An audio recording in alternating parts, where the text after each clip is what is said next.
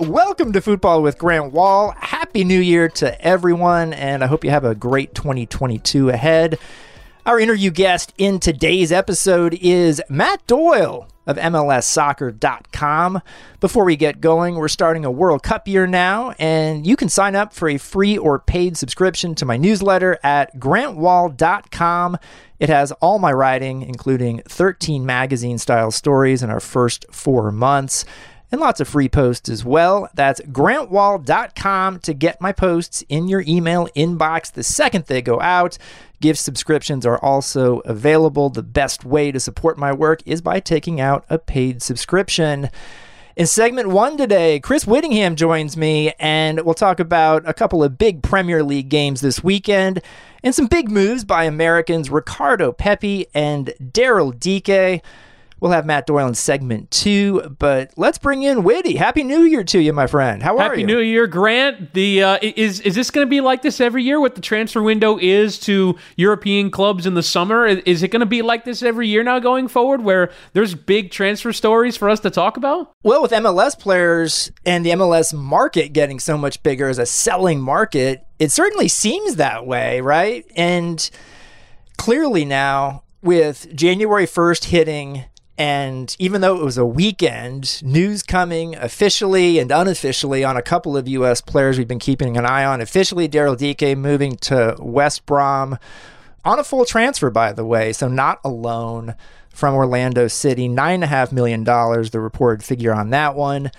And then Ricardo Pepi, we're still waiting on a figure. We're still waiting on an official announcement because the original $20 million figure seemed really high to me to Augsburg which apparently has swooped in, and there's got to be a story here about this. Uh, that will get very interesting. Some American investors with Augsburg, David Blitzer, a guy to keep an eye on, and that name in your head because he's another guy who may be buying Real Salt Lake. Uh, mm-hmm. We'll keep an eye on that potential transaction. But even if Ricardo Pepi isn't $20 million, it's going to be a significant amount of money. And to a place where he's gonna potentially play maybe more so than he would have at Wolfsburg. Do you want to go ahead and talk about these to start things yeah. off as opposed to holding it to the end of the segment? And it was interesting because I, I, was talking, I would say the reaction that I got from a lot of soccer fans who I know that maybe aren't as dialed into this as we are is Pepi can only do as good as Augsburg. Like Augsburg seemed like a strange place because it's a point above the relegation zone. It's not even really one of the big clubs in Germany, right? If it were Leverkusen, if it were, you know, Mönchengladbach, some of these clubs we've seen in the Champions League recently, then that would be one thing. But Augsburg seemed like a strange move. But first off, as you said, that, that amount of money you know, even if it's slightly less than that, reported $20 million is a massive amount for a player like Ricardo Pepi. If you're FC Dallas, you're shouting yes into the phone. And then for Ricardo Pepi, it, I think if this transfer were happening in 2021 or 2023, I'm not sure he goes to Augsburg. But this is specifically, and we've talked about this before, a World Cup year transfer where yes, it's a lot of money. I imagine, you know, Augsburg probably clearly demonstrated their interest. I've also looked at their recent games. It seemed like they played decent stuff. Their XG numbers recently have been good. Their form has been pretty good recently. Their possession numbers. So it's not like it's, you know, Josh Sargent at Werder Bremen or even Norwich now. So I understand the reasons for the move, but still, this is only happening in my view because it's the World Cup. He wants to move to Europe but he's got to play if he wants to hang on to that number nine position. And so here he is going to a club that's a point above the relegation zone in Germany. Yeah, I'm with you on all that stuff. I guess one thing I would also say is the number on the transfer fee that Ricardo Pepi goes for is going to be used by a lot of people, including probably MLS, as a sort of measuring stick for future MLS transfers. And this is something that they've done in the past. It makes sense. And yet, the inkling we're getting, without having full information yet, is that maybe this wasn't a total market move, if you know what I'm saying, because Augsburg has never paid more than $10.5 million on a transfer before. If it does turn out that this is American David Blitzer's money saying, I really want Ricardo Pepi instead of Wolfsburg and we're going to get him even if it means paying above market value, then I find that to be interesting, but also potentially not a market setting move for MLS players.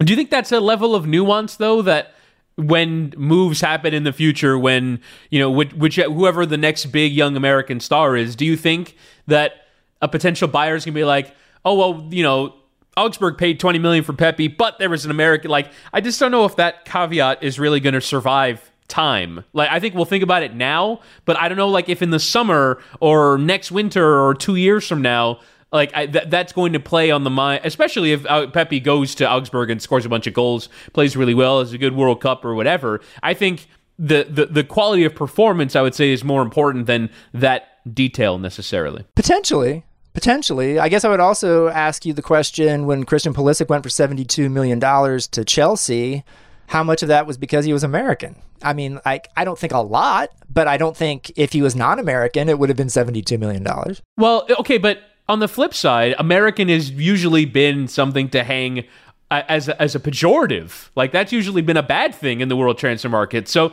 like I don't know because yes, understanding, you know, NBC, all of their marketing materials have Christian Pulisic's face on it. Even for like, you know, Paramount Plus, their Serie A coverage has Weston McKennie's face all over it. I understand as a marketing tool, it's effective, but also American players had not been respected until Christian Pulisic got that amount of money from, or you know, Chelsea paid that amount of money to go and acquire him. So I, I, I don't know. I mean, I certainly hope that these players continue to play well. We'll talk about Christian Pulisic scoring a goal today for Chelsea, uh, and and he and he you know finally getting a, a decent patch of form in the Premier League. But I, I, I don't I don't necessarily think that that it's always been a positive to be an American in the world transfer market, or that these that American investors being involved is really that like hurting him that much when really it's just about not, not only can they play well, but do you trust each individual club like FC Dallas? FC Dallas has the trust now of the world market.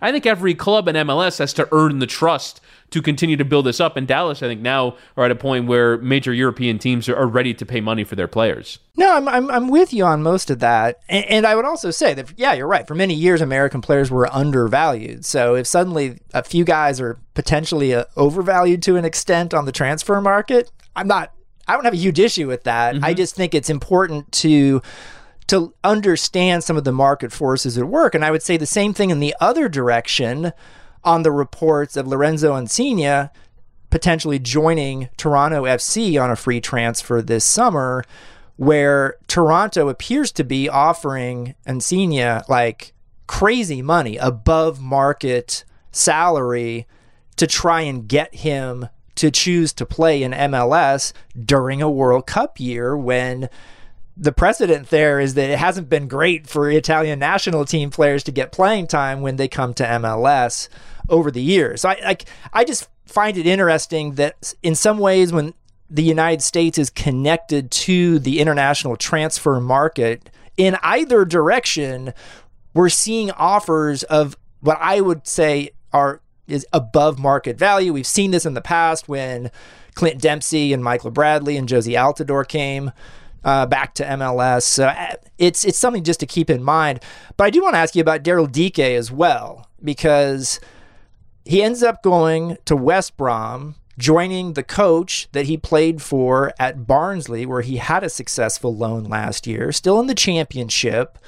But this seems to be a much this is a bigger deal, right? This is a full transfer, and it seems like a good move for Dike.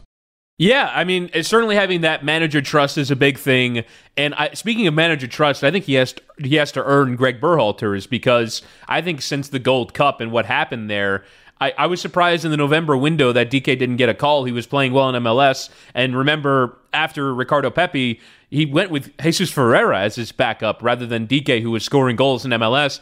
And I'm actually not sure if this move – helps him in this regard. It helps Dike's career getting to Europe. West Brom are fourth in the championship, and they'll have a, a, as good a chance as any to get promoted next season. But the style of play that West Brom employ is pretty hideous. And it's a, it's a lot of long balls.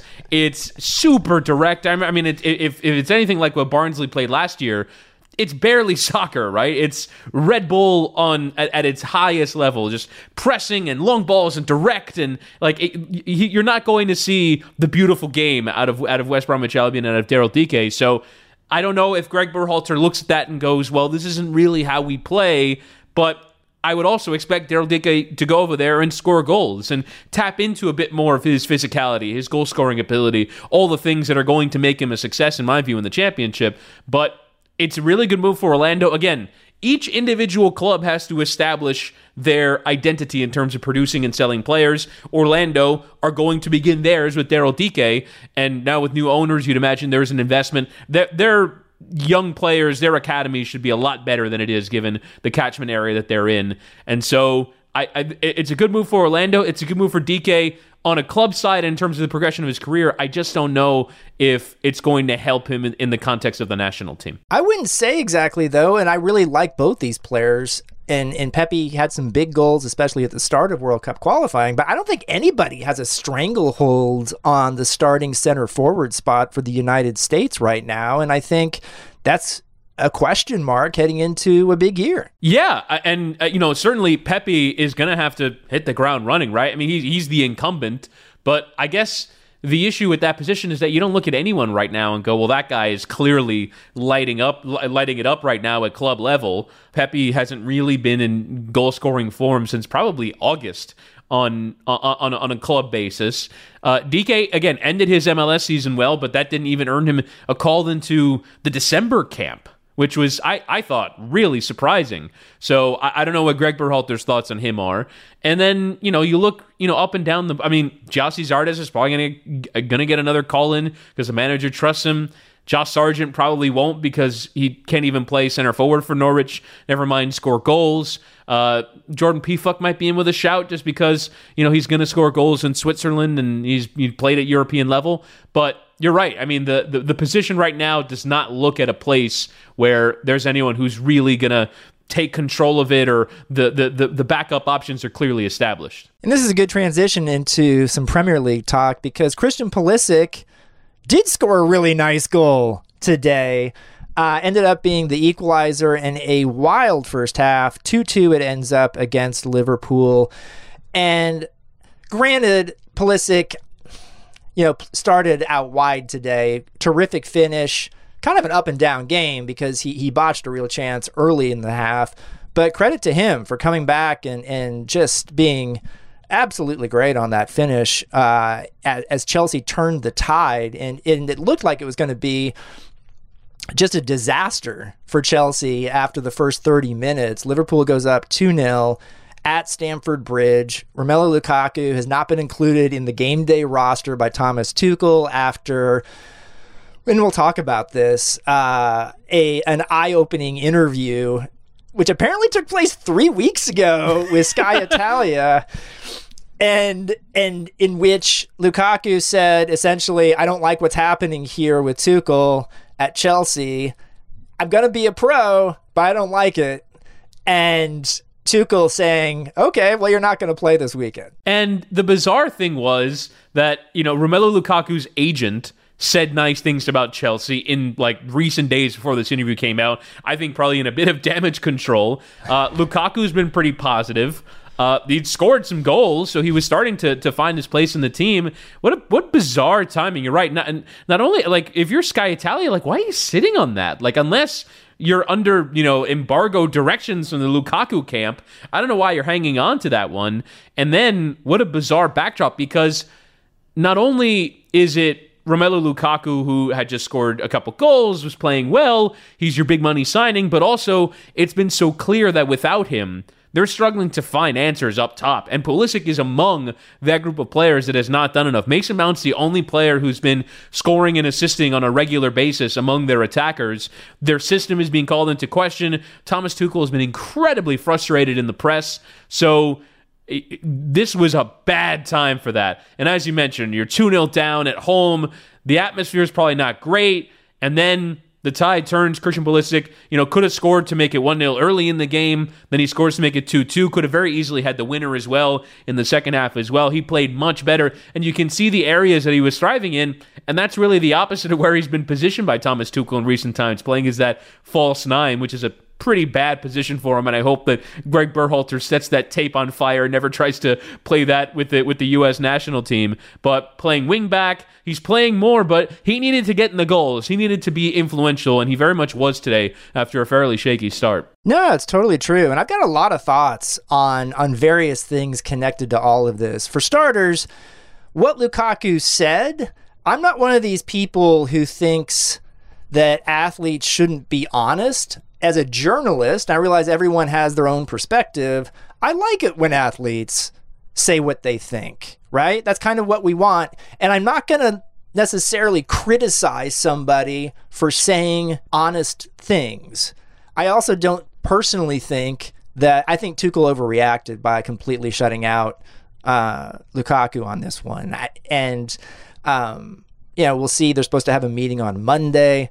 Uh, what comes out of that? But um, I thought that was sort of an insecure move by Tuchel, and I realized that other people are going to look at that and say he needed to do that. That um, you know, he, you know, to keep the respect of his dressing room, he needed to um, make a firm stand, and they ended up getting a point out of the game. So I guess they saved it to an extent. Um, and then also too, I, I, I just I look at uh, from a media perspective, I always find it interesting when stuff gets like provocative stuff gets said and then it's held for a long time. It doesn't happen very often, but do you remember when Megan Rapinoe said months before the World Cup yes. in 2019. I'm not going to the effing White House, but then it wasn't released until like midway through the tournament. yeah. That was like the the classic extreme example of something like that. But clearly, I forget who it was. Was that Howler? I, like I, I don't Somebody. remember actually. Yeah, uh, it was a David Hershey story. That's all I remember. So clearly, in that case, the outlet was trying to get maximum impact out of when they released it, and they certainly got it and started a whole Twitter beef between the president and Megan Rapinoe.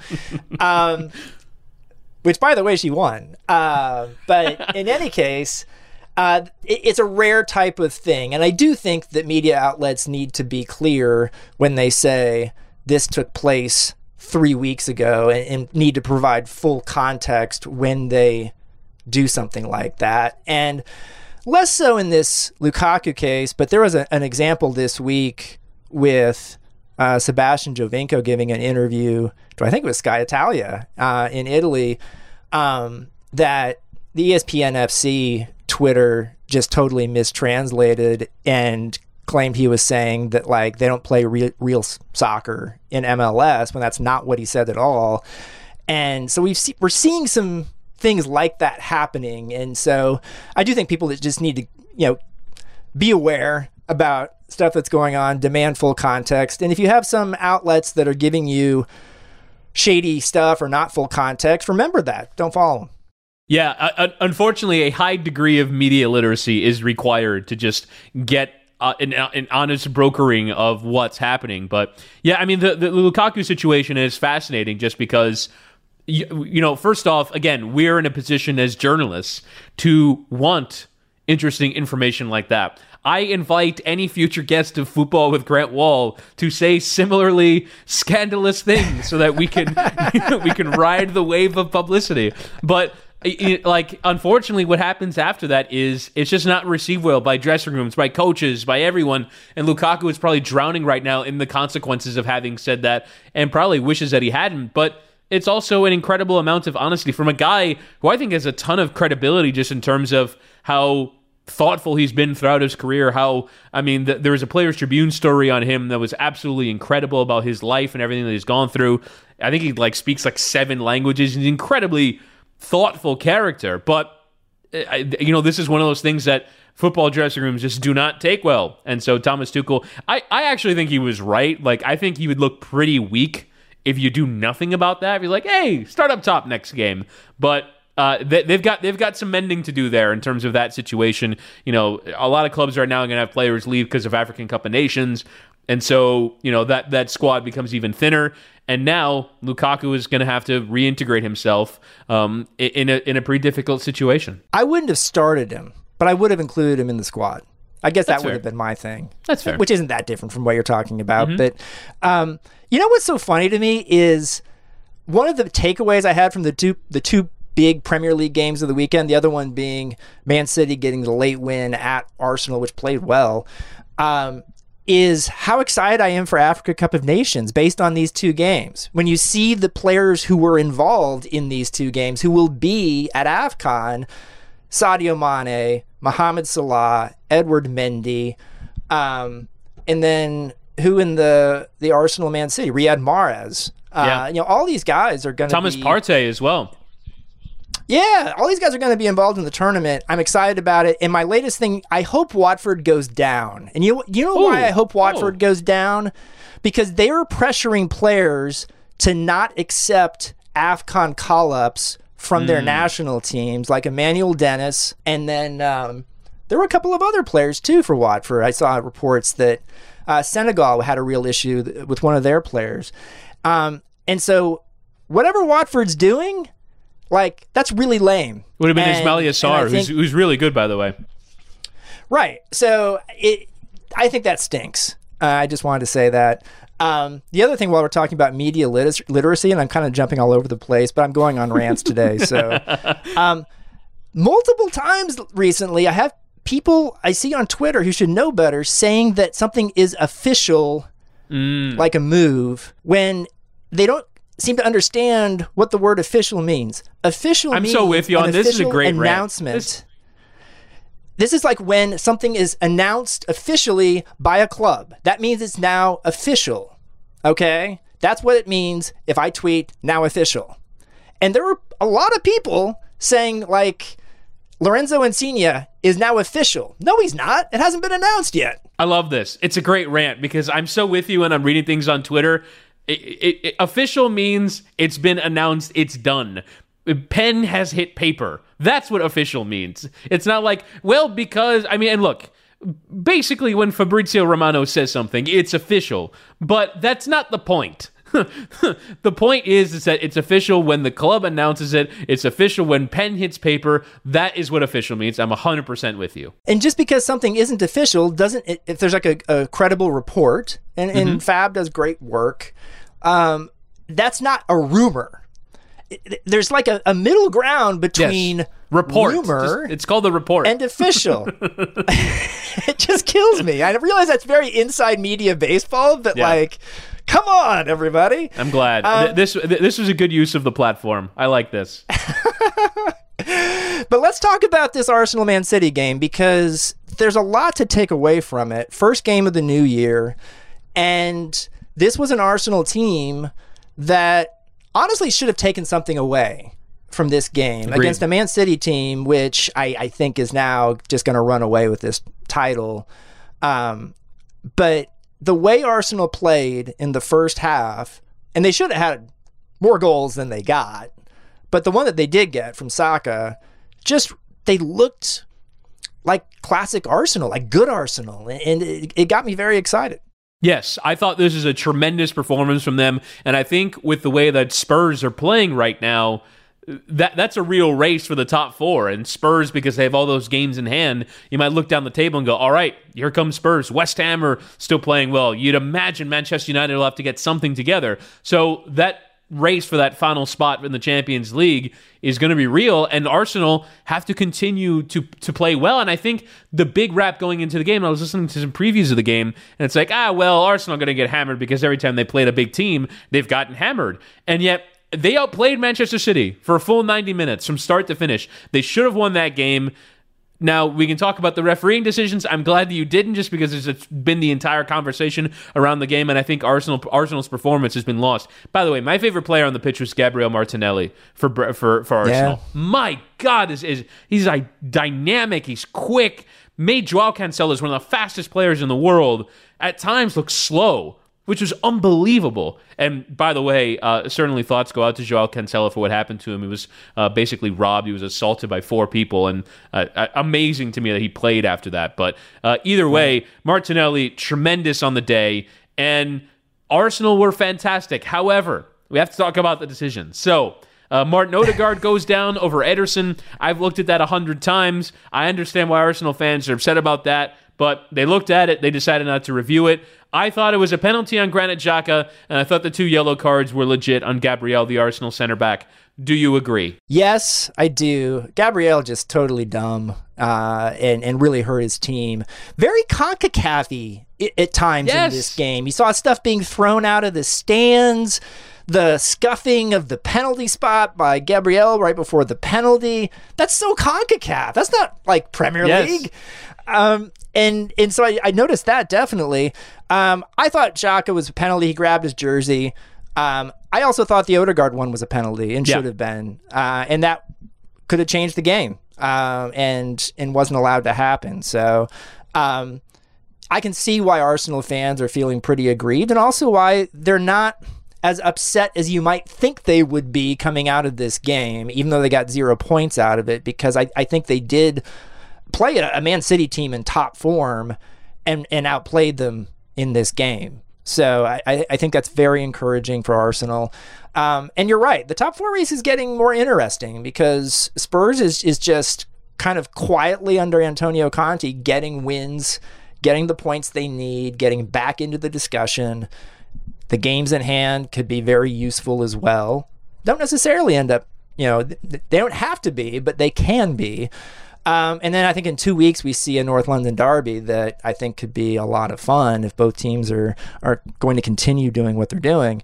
Um, so yeah, I mean, I I, th- I, think it's good to have Arsenal in the conversation. I hope it stays that way. Yeah, and this was a huge step forward for them just because of the quality of the opposition and they looked up for it. They didn't even in giving up a late goal. You can say, "Oh, you know that's Arsenal," but the half hour that they played after Gabriel gets sent off, I thought was really solid. At times, they looked the more likely to get the winning goal than Man City did. So this is without Arteta in the technical area because he was out with COVID. So I think like Arsenal showed a lot of spine in that game that they have not shown in big games, and it was in a different way. It wasn't like you know hanging on to thirty percent of the ball or whatever. They outplayed Man City for large stretches, put them under a ton of pressure as well. So uh, big win for Arsenal, and yet on the Man City side two games in four days where against Brentford away and against Arsenal in this game on, on New Year's Day. They're away from home in London, difficult circumstances, teams at times outplaying them, making life uncomfortable, and they emerge with six points, and now they're 10 points clear at the top of the Premier League. Yeah, I think it's done, unfortunately. And I think Liverpool is going to be in trouble because they're losing top players for Africa Cup of Nations in a way that Man City is not. Um, and I think the league could be even bigger by the time the uh, AFCON is over. So, um, yeah, it, it is what it is. But uh, before we get to Matt Doyle, I want to let you tell the story of scoring the best goal of your life this weekend, Chris. Yeah. Have at it. So uh, I'll first off start by saying that I'm a bang average soccer player, and this is just friend. We we've been playing together on a Sunday morning for like six years, and we're all terrible. But uh, there's a moment where ball pops out uh, like just just beyond the halfway line, keeper's off his line, and I decided to go for the chip. And uh, and I just I've never hit a ball better in my life. Perfect trajectory, flight of the ball, and it is going down just before the crossbar. So almost kind of like grazes the underside of the bar and goes in. I had to like lean just to make sure that it went in, but I did score for my own half with a fairly sizable chip. It was it's on a seven aside pitch. It wasn't a full eleven aside, but I did I did let one rip from a long distance. And uh, yeah, I'm gonna be when my head hits the pillow tonight. It's the only thing I'm going to be thinking about is how great that goal was, and that will probably be the case for the next two weeks. Totally get it. Congratulations. Thanks for sharing it. Do you, like I, I don't play unfortunately much anymore. Do you celebrate in situations like that? Uh, yeah, yeah. I, I, I wheeled away. I had, I had like I had both arms in the air and and, and high fived all my teammates. But uh, yeah, just generally on like in a in a in a seven aside pitch, you don't really celebrate goal. It's kind of bad form just because like there's 15 goals scored a game between either team. So like if you if you did a knee slide out of that, you'd probably look like a jackass. But uh, yeah, that was probably I I I honestly had not prepared for Like, like I didn't, I didn't have a celebration ready. I just kind of jumped up and down like a moron. I like it. I like it. I'm very happy for you. Thank you. And I hope that you continue to live off that for not just two weeks, but the next two years, whatever you need, my friend. Thanks Yes. for coming on. Thanks, Grant. Now, here's our interview with Matt Doyle. Our guest now is one of the top analysts covering the American men's game. Matt Doyle is also known as the armchair analyst for MLSsoccer.com. He's been doing great work for years, and it's way overdue to have him on the show. Matt, thanks for coming on, and Happy New Year to you. Yeah, the Happy New Year back at you guys, and uh, thanks for finally having me on. I, I was going to be offended that you guys doing the show for so long. Like, did I piss Grant off somewhere along the line? My invitation got lost in the mail. Come on. We've had 587 guests, and you are not one of them, my friend. No, it's uh, it's not quite 587, but it's very much about time that we had you on. Uh, I read all your stuff. I have for a while, and you know what's interesting is, I mean. I have been reading you for so long, but I realized that I don't totally know how you got into this business of what you do as an analyst and media figure. I'm sort of embarrassed that I don't know that story, but what is that story? Uh, it, it's kind of a roundabout story. Like, I, I was a sports writer from the time I was 14, 15 years old. I would, you know, my dad would drive me to local high school, you know, girls volleyball games or whatever was the assignment. And I would, you know, cover the game and then go back to the local paper and file that when I was a kid. And so I did that throughout high school and then into college. And when I got to college, um, I was the, in the press box at UConn with guys like Jerry Trecker, Paul Gardner would be there a lot of the time as well, and um, you know a few other of the luminaries who have been around soccer journalism for a while. They kind of taught me to see the game in a different way. Between that and, and having a lot of discussions with players and, and you know scouts and throughout the the 90s basically. It got me to think about the game in a different way. And then at the same time people like you and ives were doing such great work. Obviously the soccer america guys as well. Interviews breaking stories all that sorts of thing. And like i just knew i could never do that i, I don't have an easy way with people I am not good at just sitting down and, and having the types of conversations that I think you need to have to to produce the kind of work that you guys have produced for decades and decades. And as I was sort of having this realization, came the rise of sort of the, the world of blogs and specifically basket bloggers. NBA coverage through independent media in the early to mid aughts was like leaps and bounds ahead of anything that I had seen anywhere in soccer. And I, you know, as soon as I saw that, I was like, "Ooh, I want to do that. That is what I want to do for Major League Soccer and for the U.S. national team."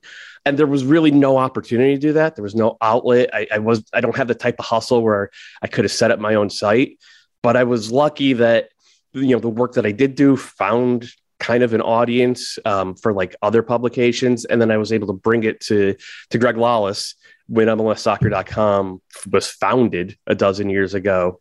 Um, and Greg took a chance. And that's, that's kind of the long version of, of how I'm here. That's really cool. Appreciate you sharing the story. I, how does someone become a tactics expert? The 10,000 hour rule certainly applies. You know, I, I have kind of a rubric for how I watch games. Um, and I try games that I, I intend to analyze as opposed to just sit back, turn off my brain and enjoy. I, I've sort of run them through that rubric, like how how high a line of confrontation are both teams playing? What types of passes are they hitting from the back? Where and how are they creating space? What is their defensive, you know, shape going to be? Um, and I, and I kind of plug all that into it, and, and from there, it's like, okay, what did you see? And then the other big influence in how to write about tactics, for from my perspective anyway, um, it, it's like film criticism. Like, how did Pauline Kael write? How did you know? Roger Ebert was a brilliant writer, and how like how they were able to to to sort of examine the whole of a, of a work of art, a film, and then pull out the individual pieces of it that sort of makes it comprehensible on more than just oh here's what the plot was type of type of analysis. And i and i wanted to apply that to to my writing in soccer.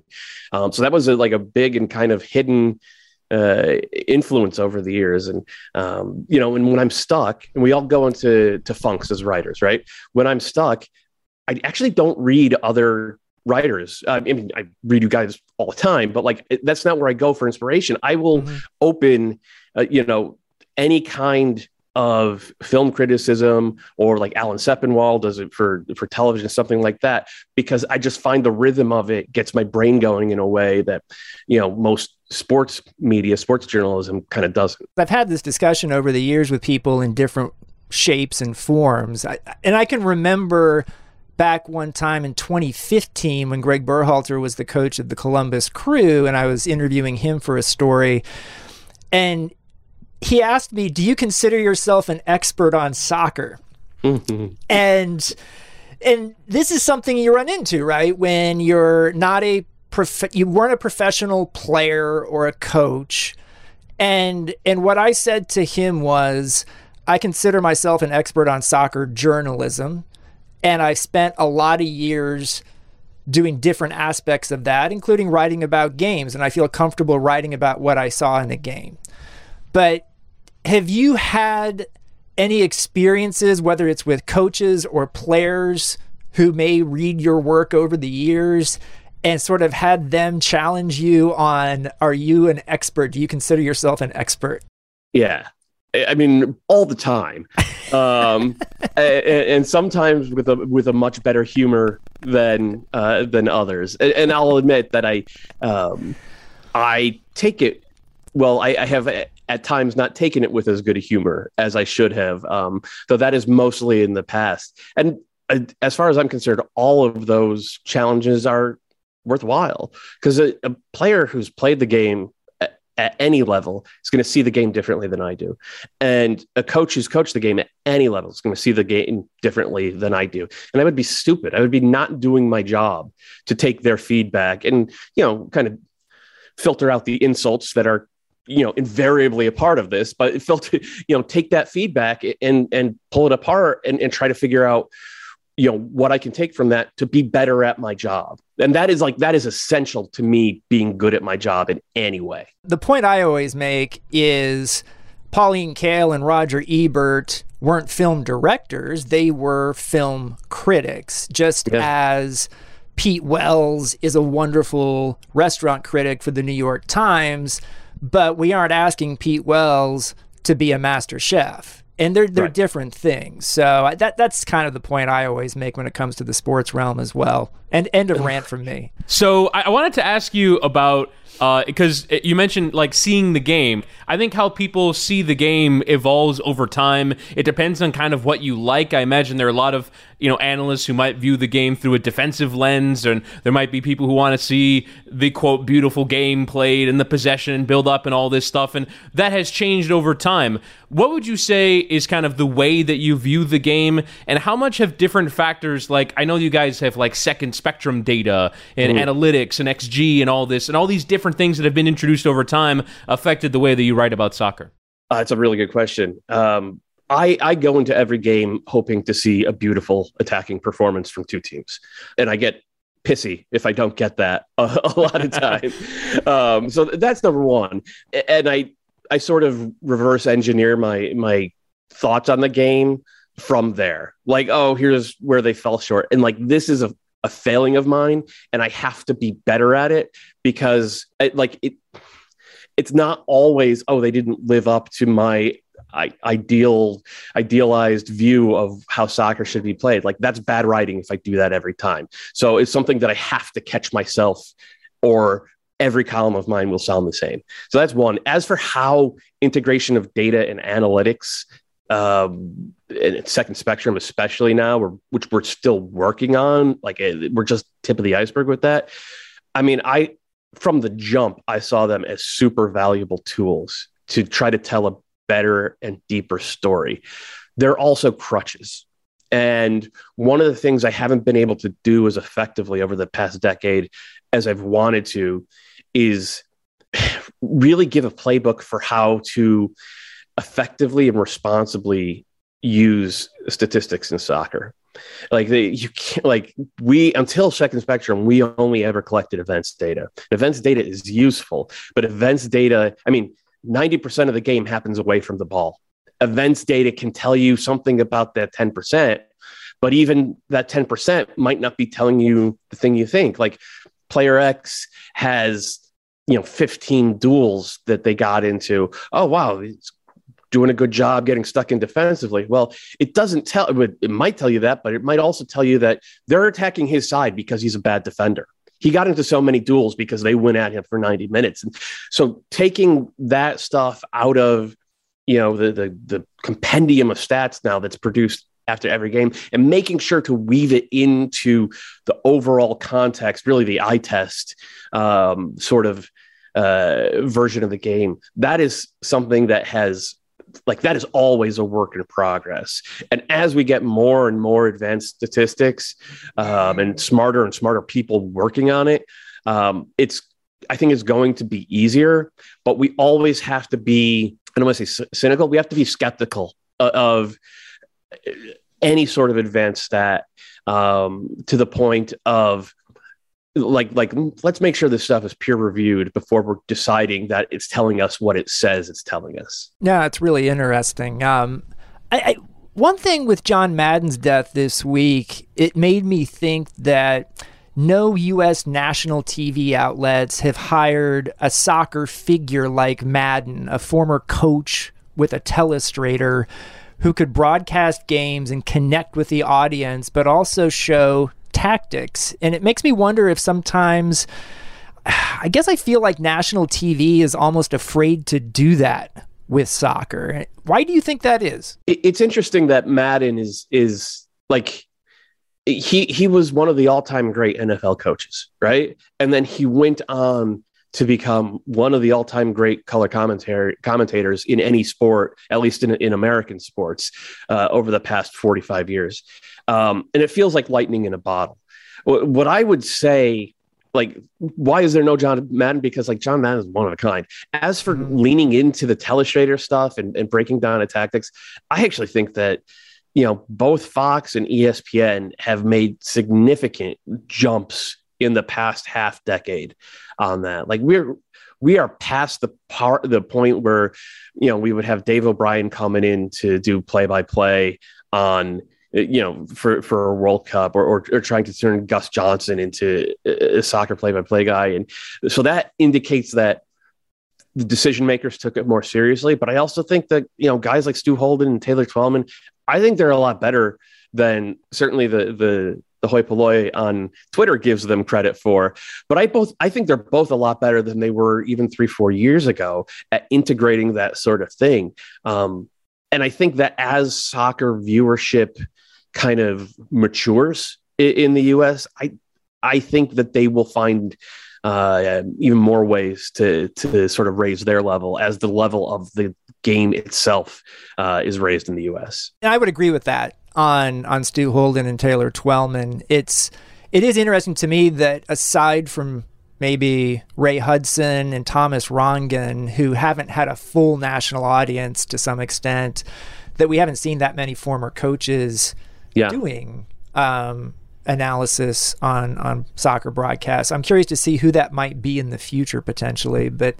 Um, in terms of like if you had to pick one recent tactical trend like right now that you think is particularly intriguing in the game what would it be and why i think uh, the the sudden shift to three at the back um, certainly in mls has been has sort of rearranged the way games happen last year in 2020 in mls it was i think 12 or 13 percent of games featured a team with a back five. Um, if you've gone, you know, to like 2017 or 2016, I don't think there was a single team in the league that played with a back three or a back five. This year, in the second half of the year, it was almost 50%. Hmm. Um, and formations aren't tactics, but formations and tactics sort of work hand in hand. Uh, and, and, that's certainly the case in MLS. And I think it's the case uh, basically in any league in the world. And it, it's, it, it's, it's an interesting thing because most teams still play with one striker, right? And the back five, the back three kind of died out when teams shifted to from two striker setups to, to one striker setups. And so the way a back five or back three functions now is actually very different from the way it functioned 25 years ago. And it's more advanced in Italy, especially. I think, though, obviously, with all the great coaches in the world going to the Premier League, what we're seeing out of, out of those teams is um, different on almost a weekly basis. Uh, but it, it's opening up sort of new possibilities in how teams play. My regret is that I think most of these possibilities are defensive. Um, I, I still like a good three five two. I think these three four threes or three four two ones, if you want to call them that, and I, I actually prefer calling them that. Um, they are interesting and they can get the most out of certain players. Um, but in general, I don't think that you see as much pretty soccer out of out of these back threes um, as you do out of a kind of a standard back four. Um, and so while it's an interesting and, and potentially uh, game changing tactical trend. I'm not sure it's one I love. so we're recording this on Thursday, December 30th, and coming out on Monday, January 3rd. And I'm curious to see if we get an official announcement from Toronto before we come out on their pursuit of Napoli's Lorenzo Insigne. He's out of contract at the end of this Italian season and able to officially sign with a new team as soon as January 1. So it's possible. So let's say Toronto gets their man for what appears to be a huge record breaking salary for MLS. What do you make of this? Yeah, it been discussing that with friends because it's like it it it feels like a different type of signing. Insigne is still in his prime. He's a starter for the Italian national team. He started as they won the Euros. He started six or seven games, including the final. He is a star for his hometown club, Napoli, and he's he's never been signed to any other club. Uh, he's played because everybody in Italy goes out on loan at some point, so he's played for other clubs, but he's always been a Napoli guy. It you know, it it's not like David Beckham. David Beckham was a couple years older. He was clearly on the downslope. It's not like Giovinco. Giovinco was still in his like he was in smack dab in his prime, but he was never the level of player uh, that Insigne has been for a decade now. And you know, talent wise, I think Vela is right there with him. But Vela's a mercurial kind of guy, and Insigne has been anything but. He, year after year after year, he has put up numbers. Um, it, so it feels like this could be a game changing type of signing. And some MLS team was always going to be the first to sign this type of guy. Um, it looks like Toronto might beat everyone to the punch. The question is then, once they get him in, does he produce? Does he live up to it? Is he an MVP caliber player? He should be. Like we've all seen him play. He's really good. Um, but we all know that hasn't necessarily worked out like that for a lot of guys with great pedigrees in the past. The difference is, again, he's in his prime. That should be a game changer for Toronto FC. They certainly need a little bit of a shot in the arm after the past couple of years. Uh, and playing for Bob Bradley, I mean, I I said I'm I am you know I'm dying for pretty soccer every time I turn on a game. Well, I'll be turning on a lot of Toronto FC games with Bob Bradley managing and Insigne on the field. Even without Insigne, I, I think they're going to be a really compelling yeah. watch. But I guess my, my question to you would be with those star signings that have happened before, we've seen David Villa work and we've seen countless others that haven't when you study the big DPs, even like I think Chicharito is an example of from year one to year two how to not build a structure around a star and how to build a structure around a star. What for you are the things that work around these sorts of players that teams get wrong when they bring in big famous signings and it doesn't work out on the field? Yeah, I mean, first and foremost, it's buy-in and I, I, feel like Grant could almost talk to this better than than I could because who who knows the stories of DPS and, and buy-in uh, at that level better than Grant, who literally wrote the book on it. Um, you need to have that kind of culture, and I think that if you have a culture that produces that, um, then you're going to be fine. Uh, barring injuries, you're going to be fine almost no matter what.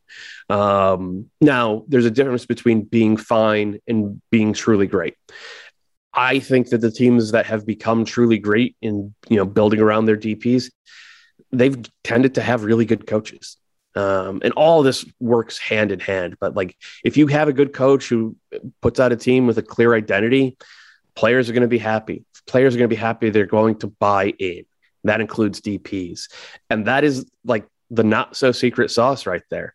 Once you get to that point, you can start adding some bells and whistles. You start doing the stuff that Tata did with, with Atlanta United or that Bob did with LAFC and, and, produce something kind of transcendent. But you need those first level things first. Um, and if you have that, then like there's almost no ceiling for what you can accomplish in this league. It is fascinating to me. We're in year 2022 now, uh, and like we're still talking about Bob and Bruce. Like you know, Bob, Bruce Arena's team set the record for the regular season points this past season, breaking the LAFC record set by Bob Bradley. I mean, these guys have been around forever, and I'm I'm fascinated by this Bob Bradley and Toronto situation. They were truly terrible last season in mm-hmm. Bob Bradley in now, not just as the coach, but the sporting director, which I find interesting. What's reasonable for Toronto to aspire to in 2022? 60 points, given the amount of money that they're going to spend on on players, given the amount of talent that comes through that academy, given the type of success that Bob Bradley has had in MLS for you know 25 years on and off. Um, okay, 60 points seems reasonable. Now wow. it's going to, yeah, right? But like, if you're spending that kind of money, you're not spending it for sneaking into the playoffs and 47 points, and you're certainly not spending it for what happened in 2021. Like the teams that that have big appetites like this I think, got to have high internal standards. And I don't think Bob Bradley himself would be happy with 50 points. Well, he probably wouldn't even be happy with 75 points because that's just how he is. And that's great. Like, that is what you want, uh, sort of calling the shots. But, like, given the, the talent they're going to have in this roster, um, they, like, I'm not going to say anything less than 60 points is a disappointment, but, like, if you write down a number on the whiteboard at the start of the season, 60 points seems reasonable to me. So uh, we're talking uh, about Bob Bradley and about a big signing, but there was a trend a couple of years ago when Guillermo Barros Schelotto came into the league, uh, with Matias Almeyda coming into the league, having won trophies, even Diego Alonso in Miami having won the Champions League a couple of times, that there was these big profile foreign managers that came in and didn't really have that success. And Bob Bradley and Bruce Arena are still out here doing it. There's a lot of you know teams right now that are hiring MLS assistants to be yeah. their, their their full time coaches because of that domestic experience. I guess my question to you would be, why do you think that those other coaches didn't work? And kind of like, what is it the essence of the American game that you think some coaches that come into the league don't get? Yeah, it, it's. I, I, wish I had a clear answer on it, but like it, it has to vary situation by situation and obviously coach by coach. Like Schelotto was given all the resources in the world in LA and he like Boca Juniors fans warned us. like he's actually not that good a coach. and turns out he's probably not that good a coach. Diego Alonso, I think, is a good coach. I think he's a very good coach. And the reason that didn't work out in Miami, I don't think had anything to do with the coach. I think a lot of that had to do um, with the whole structure of that team, uh, which they are going to be sorting through for the next three years at least. But it does seem like they're on a better track now. I think with Chris Henderson running that front office and, and making the kind of moves that seem designed to build a, a more solid foundation. Um, but it's it's hard to say, right? Because like Patrick Vieira didn't have any MLS experience. He was awesome with NYCFC. Obviously, Tata is sort of the gold standard for you know importing coaches, and I think a reason why suddenly MLS teams were looking for uh, the next Tata when they were hiring. Uh, Schelotto and, and, Diego Alonso and the rest. Um, so it, it tends to go in cycles. But uh, as for you know why it works, for or, what is different about U.S. soccer. I think, I mean, obviously, it has to come down to the salary cap and the the structure of how teams are built. Right, you have to be willing to develop a 23 year old in a way that you, you probably aren't developing 23 year olds in South America or in Europe or most of the world, really.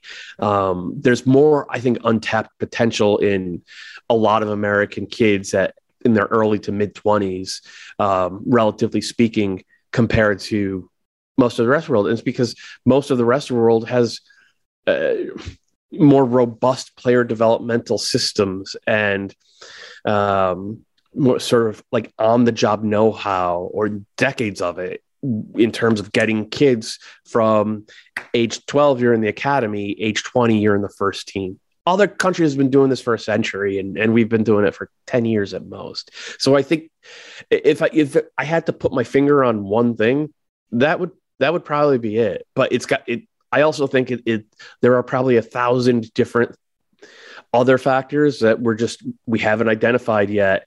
And if we could then we would collectively be the greatest gm in soccer history but you know that'll have to wait for another day There's a, a, couple other specific MLS teams I wanted to ask you about. One of those is LAFC, which sort of appears at a crossroads. What do you see happening there with a new coach?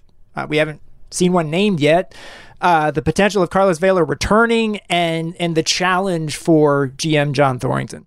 Yeah, it's it's a big one, and it it's weirdly not getting a ton of press right now this offseason. But the fact that LAFC still no coach, they're making huge moves even while not having a coach. Um, it, it's you know they've been linked to guys who have great profiles as players, but haven't maybe done it as, as head coaches in the past. Um, it's a weird situation. And it's especially, I think it would be especially concerning if I was an LAFC fan, um, given that this team has um, shed I mean, they've shed talent over the past two years, and they haven't shown an ability to replace that talent at a high level. Most of the new signings they've made over the past couple of years have kind of underwhelmed. No, there have also been guys like Cristian Arango, who was very, very good the second half of the season. But even with it, with that, um, they didn't get to the playoffs, man. like that was a massive underachievement for a team that played a lot of good soccer and uh, supposedly had a lot of talent out there.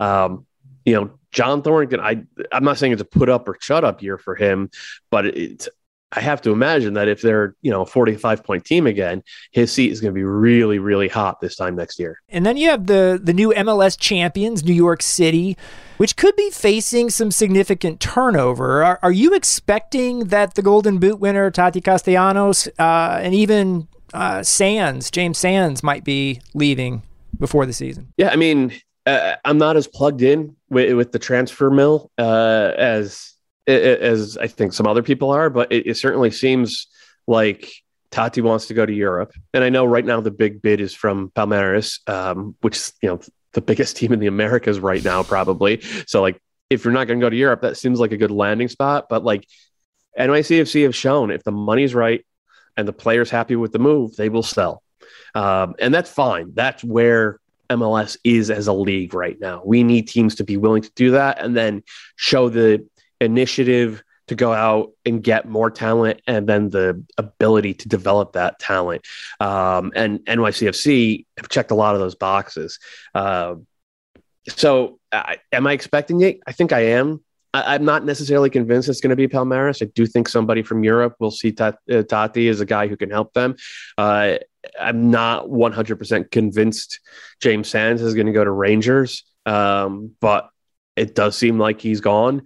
And it stinks from NYCFC's, like a NYCFC fans perspective, because this team, if they keep them whole, they have a chance to win CCL. Like they're a really, really good team.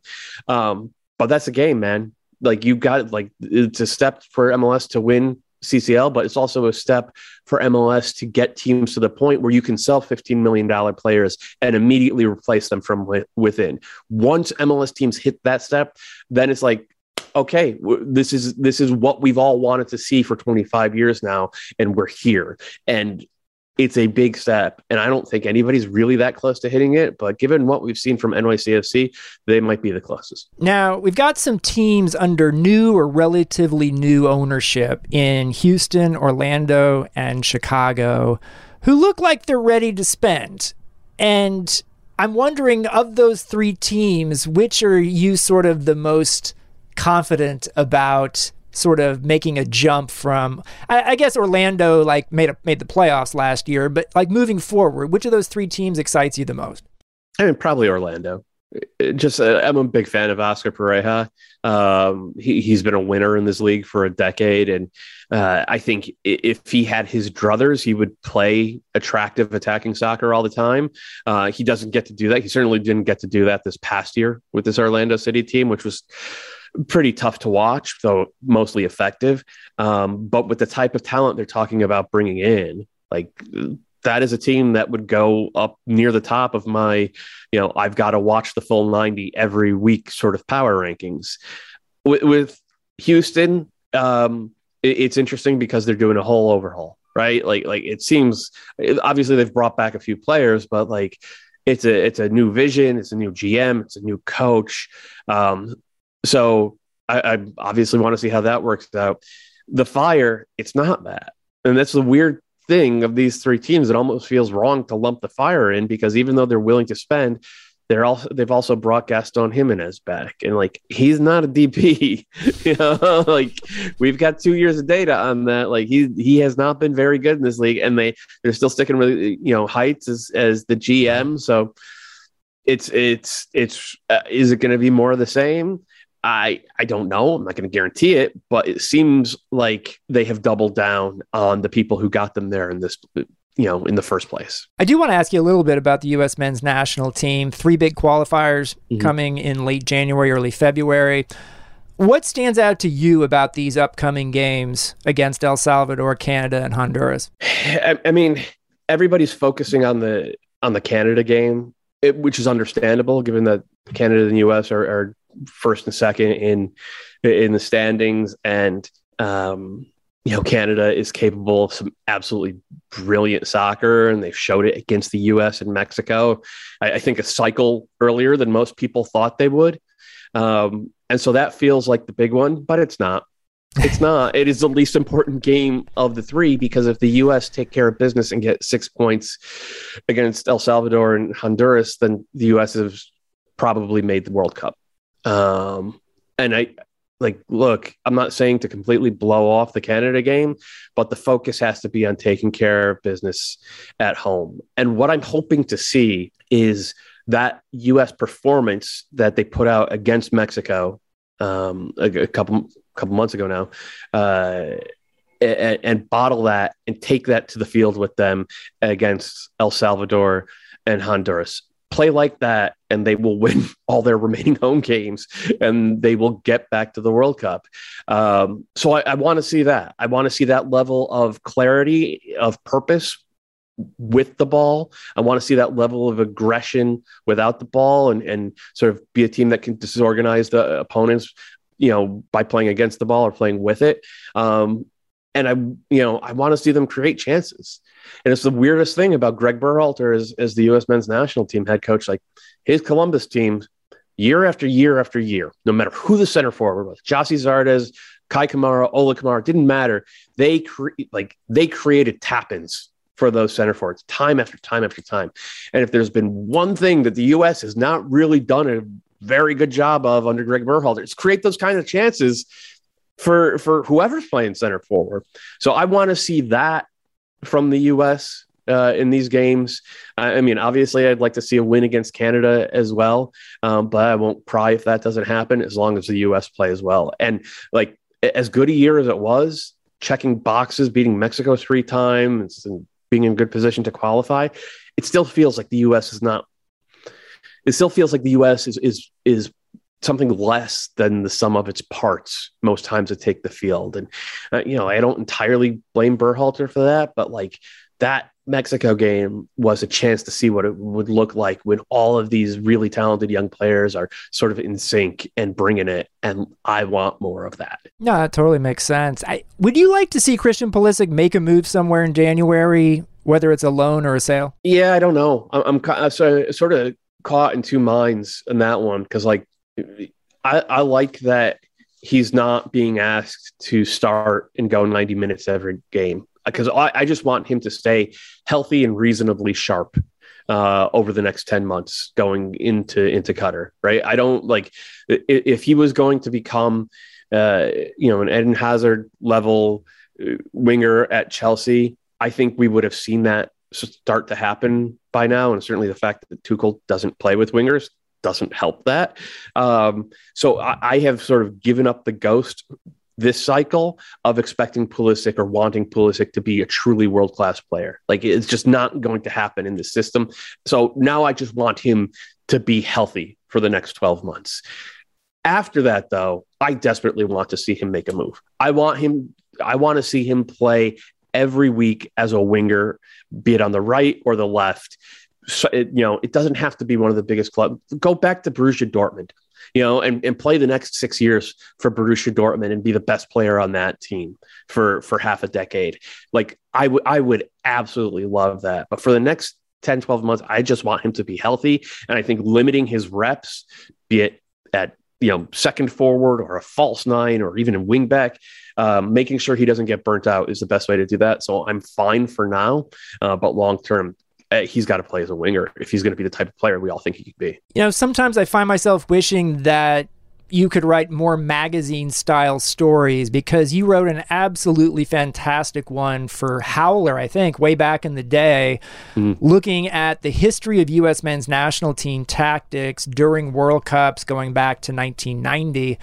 What did you learn during that process of reporting and writing? Uh, I mean, it was most of all, it was just fun to have an excuse and go back and, and, and watch 60 odd games. It was more than that actually over, you know, starting back from the, the 1990 qualifying cycle all the way through to what was then the, the very early Jurgen Klinsmann tenure.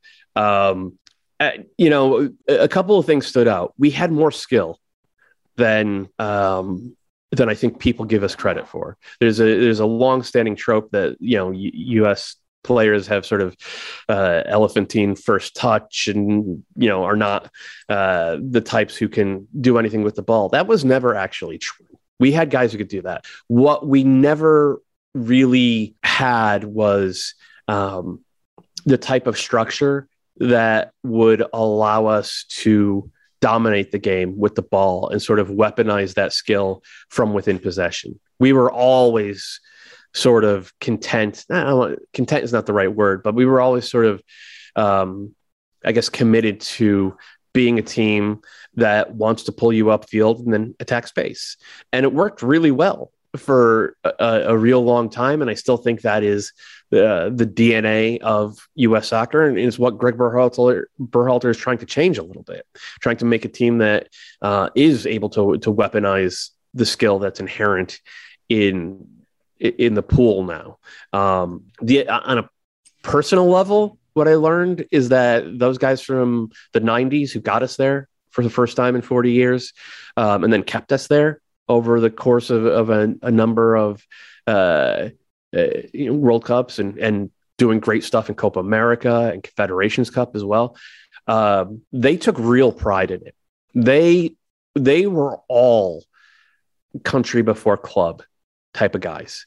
Um, I don't think this is a shock to anyone who sort of knows anything about the history of U.S. soccer. It's not a shock to learn that from that from that group. And we're in a different era now, mm-hmm. um, and it's harder to balance club and country when you're playing for literally the European champions, Chelsea, or the biggest team in uh, Italy, or or you know one of the two biggest clubs in in La Liga. And finding that balance now is a challenge, not just for the players and the staff, but also for the fan base. And we're kind of a, I think, a naive and sort of growing fan base um, that's having to wrestle with the emotions of what all of this means, especially when just putting guys, just having you know eight guys at some of the best clubs in the world doesn't automatically mean you're going to go dominate Panama. It doesn't. Right. It's never worked that way for Mexico. It's never worked that way for us. And, we've seen over the past a lot of damage in the World Cup. Um, so I, I, guess I've kind of strayed far afield from what you originally asked, but I like I, it's hard not to think of that piece I wrote a decade ago now um, in the context of what we're seeing with this iteration of the U.S. team. We talked a little bit about Greg Berhalter's tactics with the U.S. men's national team. Post Berhalter, whenever that may be, who are some coaches out there whose tactics and approach you think would be a good fit for coaching the U.S. men's national team? Uh, so I, I honestly think the most important thing to have as a coach for the international game is flexibility. Um, I, I don't think it's a place to be dogmatic or an ideologue, uh, which is why like Luis Enrique is maybe the best international manager in the world right now, and it's part because he, I think he's just a brilliant manager, but also like he can win ten different ways. You know, and all of it is grounded in that Spanish style. Uh, they play beautiful soccer. They use the ball, but there are times where if he wants his team to you know get out into the open field and try to win that way he will do that and i think that flexibility is the biggest thing now obviously luis enrique would be very nice coach for the us national team be it in 2023 or in 2027 where whenever the the changing of the guard happens um, but from you know just keeping it within our little world of mls jim curtin seems like the guy um, his ability to develop players is obviously amongst the best in the league. Um, to get more out of players who are kind of lightly regarded is amongst the best in the league. But also, three years ago, it his Philadelphia team played like Berhalter's crew team. You know, four two three one. Have the D-mid drop back, split the defenders. Both fullbacks push up. 55 60% possession you know create tons of chances from out wide get into the half spaces all that. Then you know ernst tanner came in and he's a red bull guy. And he's like you know jim had to change his approach to how his team plays. And he did and they won the supporter shield playing kind of like red bull style soccer and that's pretty far from the type of possession heavy soccer that we saw this team, you know, climb into the playoffs with year after year after year um, leading up to that point. So that type of flexibility, whether you know playing a 4-4-2 or he played a 4-3-2-1 down the stretch this year obviously 4-2-3-1 in the like that type of flexibility i think speaks well of his potential as an international head coach. Um, and it's probably why he's the first one who jumped to mind. You mentioned the eight or nine players we have playing at, at Europe's biggest clubs and how that might not necessarily lead to success. Well, I understand that. And we've talked to Landon Donovan a lot over the last couple months about this. I still don't really believe it. I still wish that we played better. But uh, on, on a semi related note, why do you think the U.S. has gotten better about talent development? Was this always inevitable, or was this kind of the learning that we've done over the course of a, generation of actually having a domestic league? Yeah, I, I think it's it's mostly that. It just we've had a domestic league for a generation. Well, there's a bunch of things, right? So that's one domestic league. Two, there's more soccer on TV. Like you, it's so easy to watch good soccer anytime of day, basically 365 days a year. Um, and just having that out there, I think, gives kids better access to the understanding the principles of uh, how the game should be played, how the game can be played. And I, like, I don't play soccer video games, but I know that a lot of kids grow up playing soccer video games, and you know, I suspect that helps a lot as well. And I know that it's not the same thing, um, but you do familiar familiarize yourself at least with formations and you know off ball work and stuff like that. Um, but then the other thing is like people who grew up with the game now are fathers and mothers of kids who are playing the game and they have a baseline ability to sort of coach that kid in the street or in the backyard or down at the park wherever it happens to be. That i'm not sure existed outside of a few select pockets in america uh, 25 30 years ago. Um, you know, the way i put it uh, more more than a decade ago when i was writing about this um, it, like basically every american father could take their kid into the backyard and teach him how to throw a baseball, shoot a hoop. Like there's the baseline competence with the sport. If I had asked my dad to teach me how to kick a soccer ball in any, you know, at any level of competence 40 years ago, that he would have laughed at me. He probably did. I probably did ask him. He's like, no, that's not. um, so I, I think that there are just more people who have been around the game for longer. And then the, the, the other part is like the Academy Initiative. The Academy Initiative is 13 years old now and the first generation nobody knew what they were doing other than maybe the red bulls and now there are probably 20 teams that know what they're doing and so you're getting kids not just from philly and, and dallas but you're, you're, getting kids from dc and, and the revs are suddenly ha- you know very productive academy and you know the Sounders and so it it's it's just a different era and all these things have coalesced to the point where now it's not a genuine shock if you know we're selling a kid for 10 million dollars to a to a Champions League club now it has become the expectation and um, it's been a long time getting here but we're here Matt Doyle is the armchair analyst for MLSsoccer.com. You should most definitely check out his work. Matt, thanks for coming on the show. It was a genuine pleasure, boys. Thanks for listening to Football with Grant Wahl. I'd like to thank Matt Doyle as well as producer and pundit Chris Whittingham. You can now sign up for a free or paid subscription to my newsletter at grantwahl.com. The best way to support my work is by taking out a paid subscription. Happy New Year!